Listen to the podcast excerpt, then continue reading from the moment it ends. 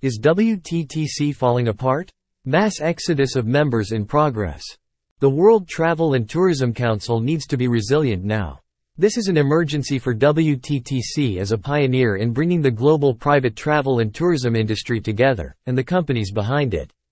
Just two days ago eTurbo News was asking if WTTC and its CEO were in trouble? The answer to the troubling question unfortunately is a big yes. On March 27, eTurbo News had predicted that Vice Chair Manfredi Lefebvre would be the next chairman for WTTC. At that time the election for chairman recommendation was expected at a board meeting that took place in April. The election was taken off the agenda by the CEO for the April board meeting, leaving the recommendation for chairman open. The next WTTC summit is scheduled in Rwanda for September, where the confirmation for the next chairman will be decided. This was reported on eTurbo News earlier this week. Today Manfredi Lefebvre together with his two companies Abercrombie Kent, and Silver Seas Cruises cancelled their membership and resigned from the World Travel and Tourism Council in a surprise development. Mr. Lefebvre was also the Africa chair and instrumental in bringing the first WTTC summit to Rwanda later this year. His resignation could mean dark clouds may be on the horizon for the 2023 summit in Rwanda. A cancellation of the Rwanda summit may be a tsunami for the African travel and tourism world. American Express Corporate Travel, a key member in WTTC also said goodbye. eTurbo News was told about a list of 20 members. According to a whistleblower these members already decided to resignation as members. Such announcements may be forthcoming as early as next week. This may trigger an even bigger avalanche. For many years, stakeholders and governments in the tourism world accepted WTTC was speaking for the private industry, while the World Tourism Organization, UNWTO, was representing governments, the public sector.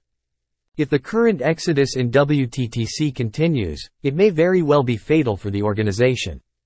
A major shift on how public and private partnerships in travel and tourism may be the result.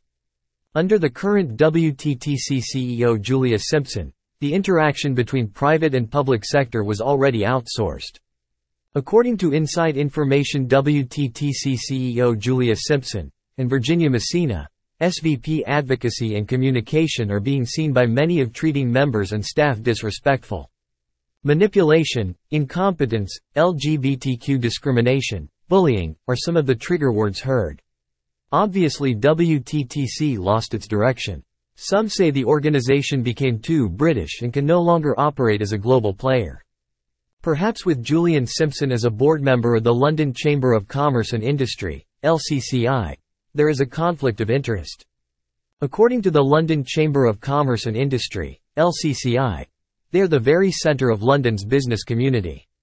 LCCI supports their members, make connections to spark new opportunity, and champion the needs and interests of London businesses at home and abroad. At a time when unity in the travel and tourism industry is more important than ever, this unity seems to be falling apart at WTTC in London.